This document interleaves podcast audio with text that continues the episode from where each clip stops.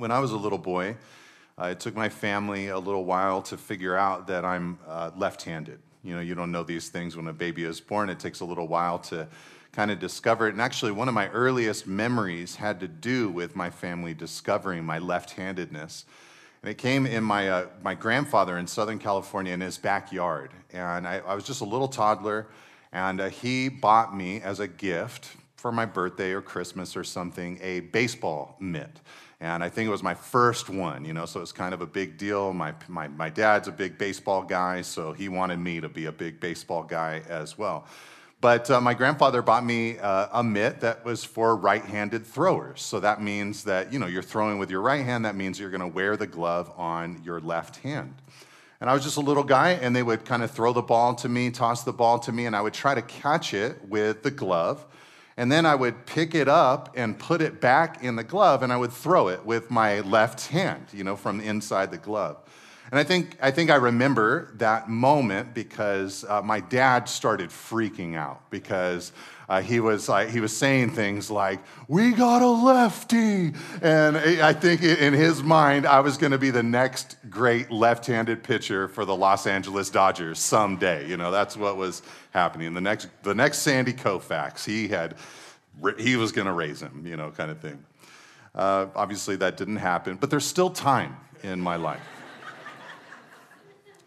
Okay, but, but once we figured that out, you know, just a little guy, once we figured that out, uh, everything else started to make more sense. You know, when it came time to learn to, to write, they put the pen in my left hand. When I played sports, I would throw with my left hand. I would eat with my left hand. Once my handedness was sorted out, it kind of made other things make more sense. And, and I think that this passage that we're looking at today is like that in the sense that when we come to terms with the dynamics of the flesh that we read about in this passage and the spirit that we read about in this passage, when we come to terms with who we are and the battle within that Paul describes as the flesh versus the spirit, when we discover that, other elements of life and other elements of Christianity begin to fall into place. The basic disciplines of the Christian life become clear to us once we understand this passage, because once we get this passage, we realize our need for the disciplines of Christianity. And we also understand why we often resist them. There's this flesh within us that doesn't want to go in that direction. All right, so at the very beginning, I think we need to ask a couple of questions. What is the flesh and who is the spirit? So, what is the flesh in the New Testament. At its base or at its root, uh, the word that Paul used in the Greek language that he wrote with is the Greek word sarx. Uh, it's a word that can mean the body or natural physical desires, bodily appetites. Uh, but Christians took that term, the flesh, and they used it to describe more than just the body. Uh, some of your Bibles translate it not as the flesh, but as sinful nature.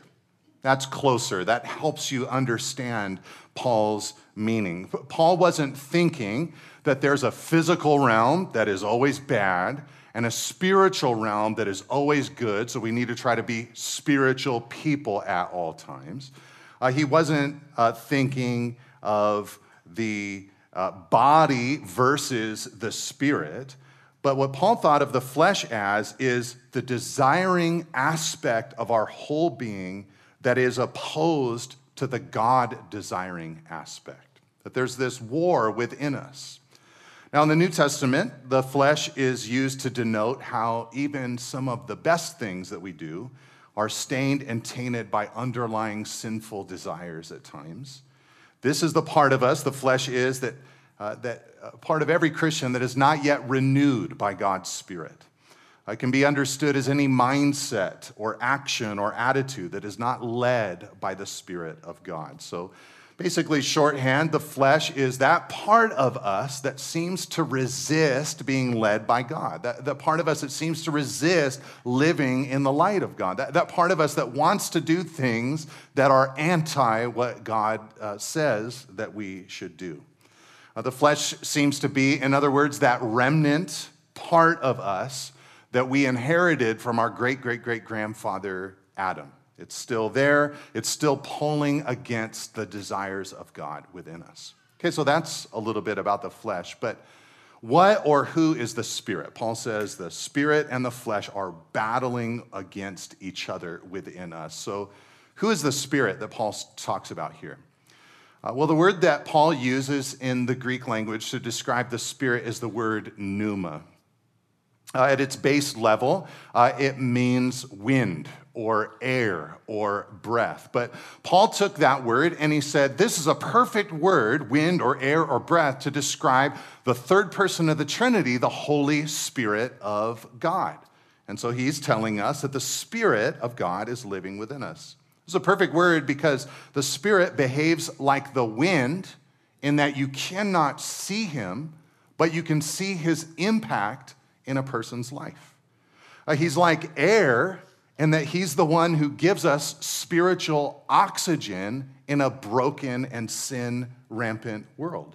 And he's like breath in that just as God breathed breath into the first man and he became a living being, the Spirit of God is the one who wakes us up to our sin, shows us our need for the gospel, and helps us to come alive before God spiritually by receiving Jesus by faith.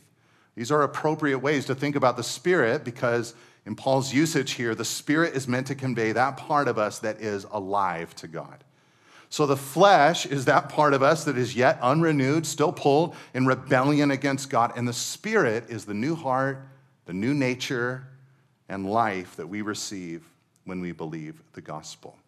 Now, in this whole section that we're in right now, in Galatians chapter 5, Paul is going to major on the Holy Spirit. And this is really important. I've, I've, shared with you guys that Galatians is broken up into three different parts where Paul, in every part, is defending the gospel of grace. In the, in the first part, he defends his teaching of the gospel of grace. People had said, uh, Your message, you made it up yourself. But in the first section, he says, and points out that the early church received the gospel of grace that he preached. In the middle section, which we finished a couple of weeks ago, Paul was defending the theology of the gospel of grace. Some people were saying, You made this up yourself. This, is, this has no biblical precedent. In fact, the law of the Old Testament uh, supersedes and overrides the gospel of grace that you're preaching. But he went back to scripture to show that this has always been true all the way from the days of Abraham onward.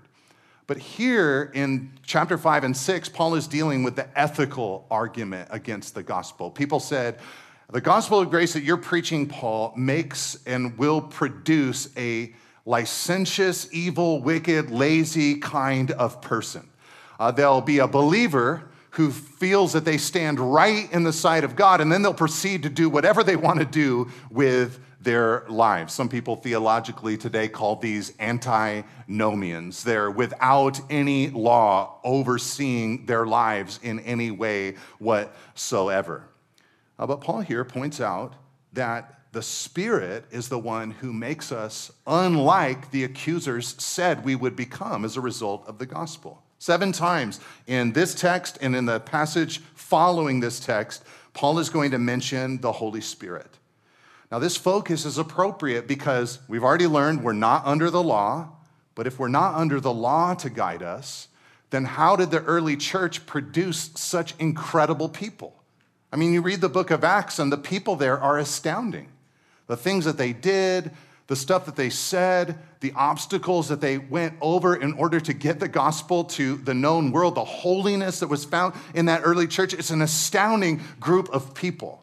And how did they come to pass if they weren't responding to some code or some law that was pressed upon them? How, how could Paul the Apostle, when he wrote 1 Corinthians 15 about the resurrection, say in a non legalistic way, I worked harder than any other apostle? That's the kind of life that the gospel produced. How could that happen? And in Paul's mind, the how is answered right here it's the Holy Spirit. The Holy Spirit working in and through our lives leads us to be able to override the desires of the flesh and produce incredible uh, lives uh, of love uh, as we're led by the Spirit of God. So that's a little bit about what the flesh is and who the Spirit is. Uh, so we have both of these in us. It's, it might be news to some of you today uh, that if you're a Christian, you have a flesh and you have the Spirit. Uh, but then Paul goes on to tell us that this, the, the presence of these two things, uh, it's a war within. Look at what he said in verse 17. He said, The desires of the flesh are against the Spirit and the desires of the Spirit are against the flesh, for these are opposed to each other. In other words, what Paul is announcing to us today is that this war or this conflict between the flesh, these desires that we have that are antithetical to the gospel and to God, and the desires that we have that are for God and we, where we want to be obedient to Him, these desires or this war within, it is a normal experience in the Christian life. It's a fact of the Christian life. It's a fact of the Christian life that will never end until we meet Jesus face to face and we become like him. And this battle uh, is recognized here, at least, as a fierce battle. Uh, he says in verse 17 that the flesh and the spirit have incompatible desires. The things that the flesh wants, the spirit does not want. The things that the spirit wants, the flesh does not want. What, what all this means is that Christians should not think that they have the choice to do whatever they want, whether conscious of it or not. Our actions at every point are governed by the flesh or by the spirit. We're far from the autonomous individuals with complete self control that we think we are. Instead, the Bible presents us here as under pressure from either the flesh part of us or the spirit part of us. Now, in the next passage in Galatians, which we're not going to look at uh, next Sunday, we're going to do an Easter message next week. Uh, but in a couple of weeks, when we get back into Galatians, we're going to think about the desires of the flesh and of the spirit. What do they want to produce in our lives? Uh, we're going to discover that the flesh wants to make us sin in various realms, realms like the realm of sex, or to practice our own religious forms, to contribute to chaos in society, or to give into substance abuses, just to name a few. That's what we're going to see in the works of the flesh. But the spirit, we're also going to, to discover has desires of his own. Uh, he wants to produce basically character that looks a lot like Jesus love, joy, peace, patience, kindness, goodness, gentleness, faithfulness, self control. These are the things that the Spirit wants to produce in us. If you're to read that passage and read a description of those two people, you should, I hope, come to the conclusion I want to be the Spirit person and not the flesh person. I want to have the Spirit fulfill his desires in my life much more than the flesh fulfills its desires for my life. Okay, now this news that you're basically a battleground uh, might discourage you a little bit. You know, like you're, I came here today for a, like a word of encouragement, and Pastor Nate's up there just saying, like, you're a war within. And, uh, you know, there's a fight going on in you between flesh and spirit. But I think there's some reasons why this truth can be incredibly encouraging. Uh, one that's obvious is some of you might have believed the lie that you're the lone weirdo for whom this is a reality. and so the Bible text is trying to help us understand this is common to all believers. This is our experience. There is a flesh, there is the spirit, and there is a battle between the two. But I think there are other reasons to be really encouraged by this reality. One is consider the alternative. The alternative of a battle is no battle. And by the way, that's what we had before we knew Jesus. The Bible says in Ephesians 2, verse 1, that before you come to know Christ, you are dead in trespasses and sins. That's not a war, that's defeat, that's annihilation. Uh, so there's a war, and that's a good sign. It means God has made us alive, and so now there's a struggle. Now, that's not to say that people who don't know God never face a moral conflict within, but what it is saying is that the Christian is under even more pressure because of the presence of both the flesh and the spirit within. But what he's showing us here is that we don't have to be merely annihilated by sinful desires anymore. The Spirit can win within us. But I think another reason why this is encouraging is that this battle is evidence of the Christian life and experience. Uh, one scholar said it like this they said, We should not become discouraged and think that we aren't Christians if we are engaged in a struggle against sin. Know, when, when Paul describes this war between the flesh and spirit, he's describing the normal Christian life. It's a life that is marked not by perfection, but war. Right? So there's a struggle. Is actually emblematic of the Christianity that is within. I want to say this today. Temptation is actually not the problem, it's what you do with temptation that is problematic. Did you guys know that the Bible teaches that Jesus was tempted? Uh, Jesus was tempted, it says in Hebrews chapter 4, uh, in all points as we are, yet without sin. In fact, when I think about it, you know, some people will say to me sometimes, like, how was Jesus really tempted? Like, he didn't, he couldn't sin, you know, kind of thing. And so his temptation wasn't like mine. But I, I think that Jesus was tempted beyond what we're tempted. I mean, when he went into that wilderness for 40 days and 40 nights without nourishment, and the devil himself was bringing temptation against his soul, and he withstood it. Uh, don't tell me you've been tempted, like to that degree. It, I never have. Jesus, to the point of death on the cross, uh, facing the temptation to blaspheme against his father, he, he wouldn't do it in the worst of situations. So Jesus was tempted. It's, it's not temptation that's the problem, it's what you're going to do with temptation. James said it this way in James 1, verse 14. He said, Each person, each Christian, is tempted when he is lured and enticed by his own desire. So, what, what temptation is doing is realizes there's a flesh that has desires within us, and temptation is lured, uh, luring us, it says, or enticing us. Those are hunting or fishing words, like a trap is being set or a hook is being baited. And what temptation does is try to use our own desires to try to bring us into defeat. But the temptation and the flesh's desires, they are a fact of life. But then James went on to say, then desire, when it has conceived, gives birth to sin. What James means is that there's a gap between the temptation and the conception of the desire that births sin. Temptation is normal, but what you do with the temptation is the issue. James finished and said, And sin, when it is fully grown, brings forth death.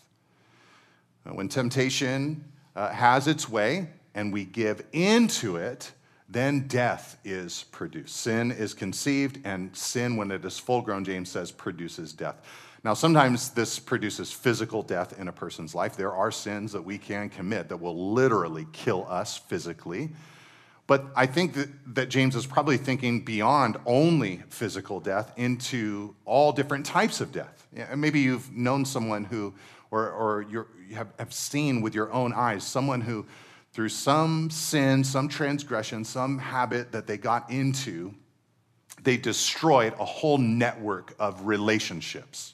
They brought death to the relationships. Or perhaps uh, a death of emotions you know, the, the, the, soul level being impacted through sin. But there are all different ways that this sin runs rampant. But again, it's not the temptation that is the major problem, it's what we do with the temptation. Now, Paul said that this war within, look at verse 17. He said, at the very end of it, he said, it keeps you from doing the things you want to do. It keeps you from doing the things you want to do. And here's the big question what did Paul mean when he said that? Uh, did, did Paul think, did he, did he envision the human life or the Christian life as this kind of like schizophrenic uh, Dr. Jekyll versus Mr. Hyde kind of experience? Was Paul hopeless about humanity? Did, did he kind of think, like, you know, as a Christian, it's just gonna be terrible? and you're never really gonna fully do what you wanna do. There's gonna be things that your flesh craves, and you won't fully go in that direction. And there's going to be things that the Spirit wants in you, and you won't fully go in that direction. You're going to live in this terrible middle ground and never be able to fully do the things that you want to do. Is that, is that what Paul thinks? Is, does he think that we're going to perpetually just be these torn, tormented souls that will never experience satisfaction on this side of eternity? I think the book of Romans and other New Testament passages can shed light on what Paul means by this. Uh, in Romans 7, verse 22, for instance, Paul said, I delight in the law of God in my inner being. But I see in my members or in my body another law waging war against the law of my mind and making me captive to the law of sin that dwells in my members. What, what Paul seems to be saying is there is, because I'm a Christian, because I know Jesus, there is this true me now. And that true me can be described as uh, having desires like that he would describe as the law of his mind, like the, the real inner person. And what I really want more than anything as a Christian, Paul is saying, is I want to follow God. I want to be obedient to God. I, I, want to walk in the Spirit. I want to please God. I, I want that more than anything. That's the true me. But attached to me is this flesh. It's not the true me. It's not the real me. In fact, it's the part of me that is awaiting its ultimate execution when Jesus returns. But it's still there. And it is trying to war against the real me, that person who renewed in Christ, a new creature in Christ, who wants to follow and be obedient to the Lord. So that's what Paul seems to be saying. The flesh within us wars against our deepest desires. Now, this logic is right in line with the already not yet truths of Christianity. You know, I'm already saved if I know Jesus. But what am I waiting for? Well, when Jesus comes, I'm waiting for him to bring with him salvation. So I'm already saved, but in a sense, I'm not yet saved. Or I'm already in the kingdom. Jesus said the kingdom of God is at hand. I'm already in the kingdom. The kingdom is already here, but the kingdom is not yet fully here. We're, that's obvious to us as we walk around on this earth. We're praying, Lord, your kingdom come, your will be done on earth as it is in heaven. So I'm already new. I'm already in a new creation in Christ Jesus, but there is not yet the full experience of that newness. I'm waiting for it. But in God's sight and in God's mind, the true you, if you're a Christian, wants to follow and obey the Lord. Okay, all this helps us understand uh, why Paul's exhortations that we walk in the Spirit and are led, uh, led by the Spirit helps us understand why they're so important. If the true you wants to follow God, but you have an adversary within that wants to rebel against those desires, then it's obvious that feeding and nurturing the spirit within will lead to victory. That's what Paul said in verse 16. That's what he promised. He said, If we walk in the Spirit, we will not gratify the desires of the flesh. Notice the focus that Paul is using. He's not telling us that the focus needs to be on eliminating the desires of the flesh. He's telling us that our focus needs to be on nurturing our spiritual life, and that when we do, we won't fulfill the desires of the flesh. In other words, when we are in the Spirit, we won't obey the flesh. That's the promise that God is making right here.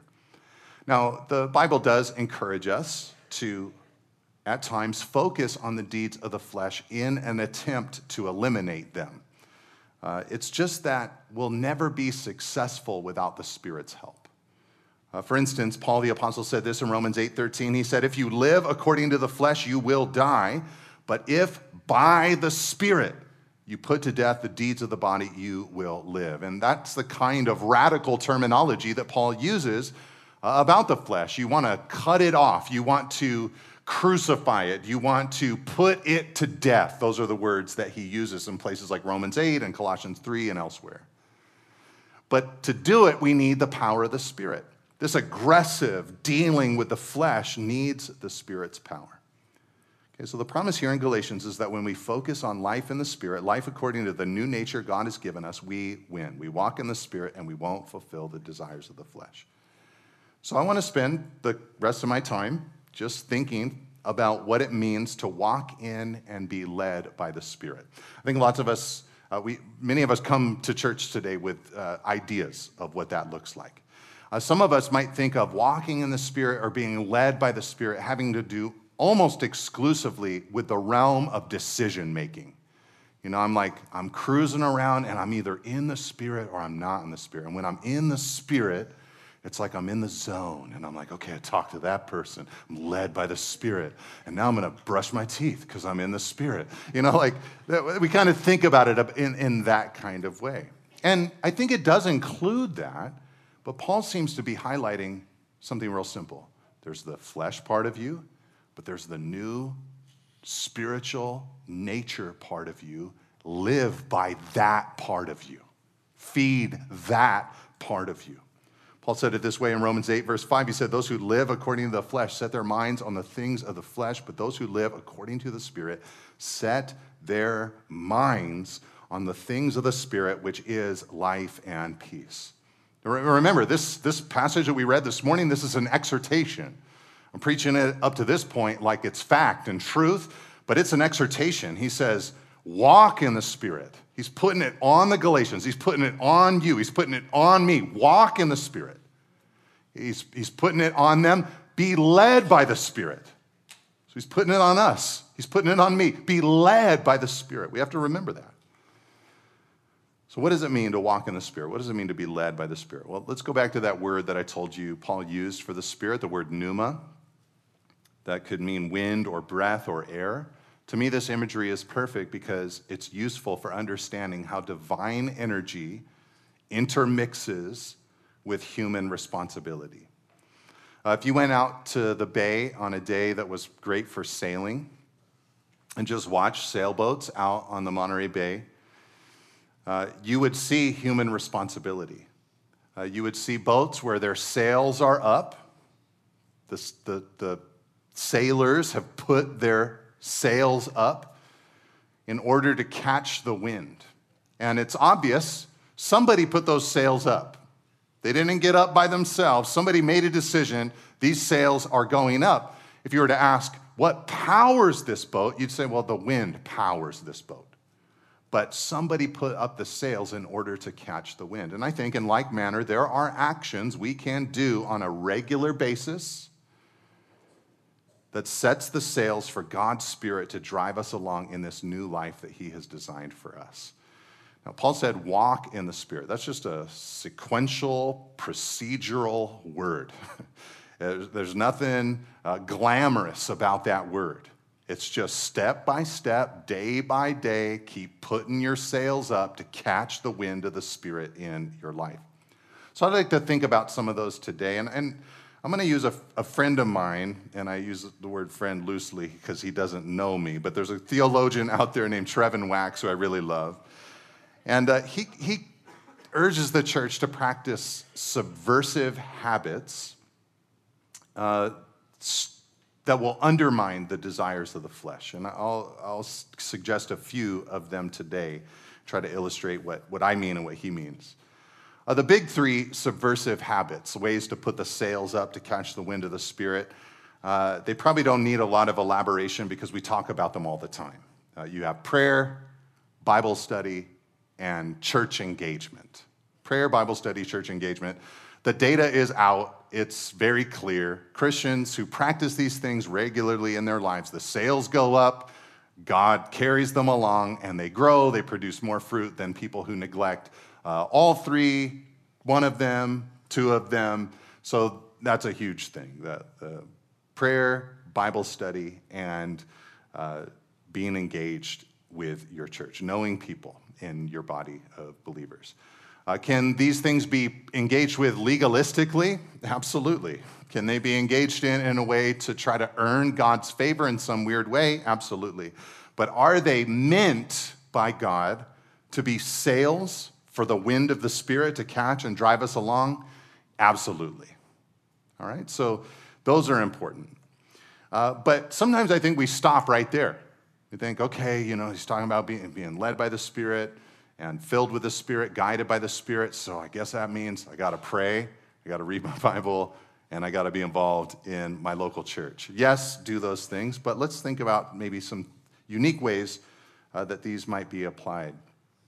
Uh, let's think about three different people as examples. Let's consider first a person who finds their identity in their career. We talked about the flesh and the spirit. For this person, the desires of the flesh, the things that they're susceptible to, they, they are susceptible to finding their worth, their value, their drive, their excitement, uh, you know, their everything in their work environment. For a person like that, should they pray and read the Bible and go to church? Absolutely. Uh, but maybe they could drill down into some specifics. Like, for instance, it'd be good for a person like that to comb through the Proverbs, which speak often and honestly about the reality of wealth, or to turn to the words of Jesus in places like the, the Sermon on the Mount to hear his teaching on money, or to go to the New Testament epistles and think about generosity, and then to maybe say, I'm going to memorize those passages of Scripture. I'm going to meditate on those passages of Scripture. Uh, rather than work hard all seven days of the week, a person like this is probably more than likely the kind of person that needs to take a step back and say, you know what, I uh, have to really protect one 24 hour period of time where I'm, I'm slowing down, I'm stopping, I'm, I'm not checking in on work. I'm with my family. I'm with my friends. I'm with my church, you know, whatever it is that helps me to practice that Sabbath before the Lord. Uh, a person like this, when they sit down at the beginning of the year to plan their year, they should recognize what their flesh is like and that their flesh is going to basically make a plan that does not include relationships, does not include family, does not include church, does not include downtime, but is aggressive on goals and pursuits and all of that. And to realize, okay, as I'm making my plan, I need to, I'm the kind of person that has to put into the plan the, the good things that God has called me to. Or let's think about a, a, different kind of person. Let's imagine someone who's addicted to and sees most of, the, most of life through the prism of politics. I've had a lot of people talk to me about this over the last few years. Like, I just can't get away from it. It's like I'm addicted to it. And just like, every, I should probably be like less engaged in it, but I just, it's overwhelming and, and I'm just so connected to it. Well, a person like that, if they know that that is their fleshly tendency, uh, they would do well to establish routines where they don't read, listen, or watch any news until after they've meditated on Scripture each day. That'd be like a really important rule. Maybe not for everybody. Like, you don't have to tell, like most teenagers, you know, like, hey, I just got to tell you, like, don't get online to read the news before you read your Bible in the morning. Like, that's not a big temptation for them, but it might be for someone else. And they should be making that rule of life for themselves, telling their community about it. That this is a practice I need to have in my life because if I don't, then I'm just on my favorite news website and I'm reading that for my devotions rather than reading the Word of God. A person like that would do well to set limits on how many politically oriented podcasts or news outlets or social media accounts they consume. They just realize this is the tendency of my flesh. I can't have too much or else it just it, it puts me in a place I should not be. Uh, they could also say, I'm going to do a subversive habit of praying for popular politicians that I don't like. There's just something about praying for people that you don't like, and I'm not talking about those Old Testament imprecatory prayers, you know, like God break their teeth and their bones and all that kind of stuff. Like, we're already good at that, but there's something about praying for, for people that you're in disagreement with. It doesn't necessarily change your view, but it changes maybe your heart for the person. Uh, they could prioritize eating meals with people of different political perspectives or get engaged in foreign missions as a way to kind of get outside their current political sphere. Okay, uh, let's think about a, another kind of person because you guys are all really nervous right now, like, oh no, Nate's going to step in it today. Uh, Let's think about maybe a young person who's prone to video game addiction. This is a big deal. Young man who maybe struggling with that, he could maybe make a plan for more moderate uh, video game usage and then tell a few Christian friends and maybe a youth pastor or pastor could tell a pastor about that commitment. Uh, he could also decide that each day of his life needs to end with reading a psalm. Should everybody end their day reading a psalm? I don't know. But for him, it could be a good way to say, uh, rather than like playing games until my eyes fall shut and I just fall asleep on the couch, I'm going to end the day with this like intentional psalm where I'm praying this back to God. Uh, he could keep a daily journal that kind of logs what you did the day before because it kind of helps with honesty, like day before, 13 hours of Call of Duty. Ugh. And you kind of realize, like, okay, I need to confess this to God. That wasn't healthy. That wasn't good. Uh, he could commit to the subversive habit of serving others to kind of get outside of his self and build a new story. So, various things like this are putting up the sails for the Spirit to grab a hold of our lives so that we can overcome the tendencies and the temptations of the flesh. And we can create these by simply thinking through our temptations and building practices that counteract them.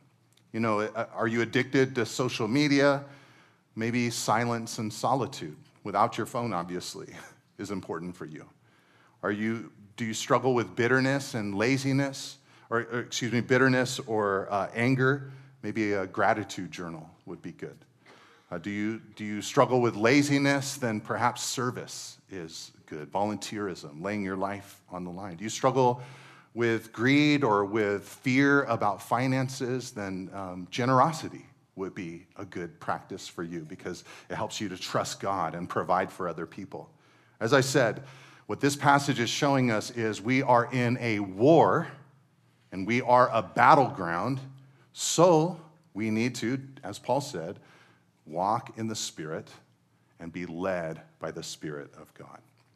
Uh, in the Old Testament, there's a man who, I think, for the most of his life, he, he actually had a great ending part of his story, but for most of his life, he really gave in to the flesh. It's the story of Samson.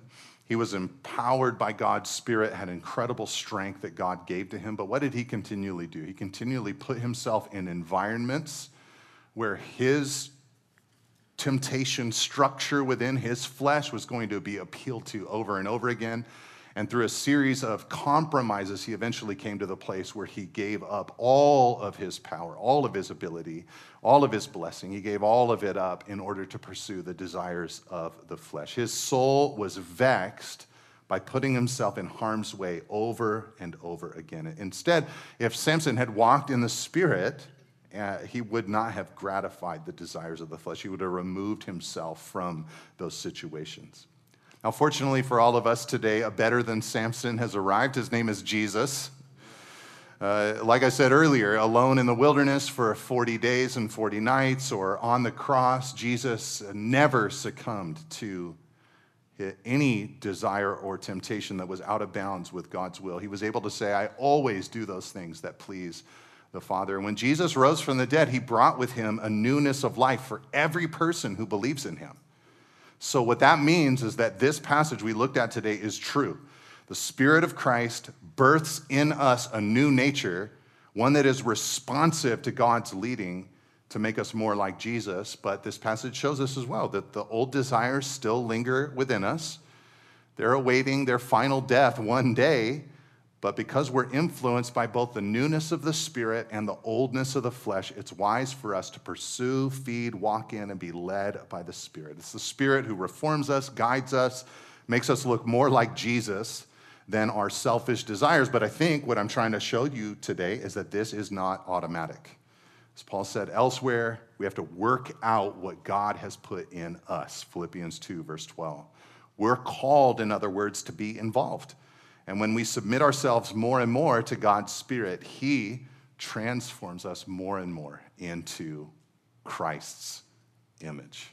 So, uh, hopefully, that is helpful to you to understand okay, this is my construct. This is who I am if I'm a Christian. So now let us be a people who more and more figure out ways to feed and be led by the Spirit of God. Amen?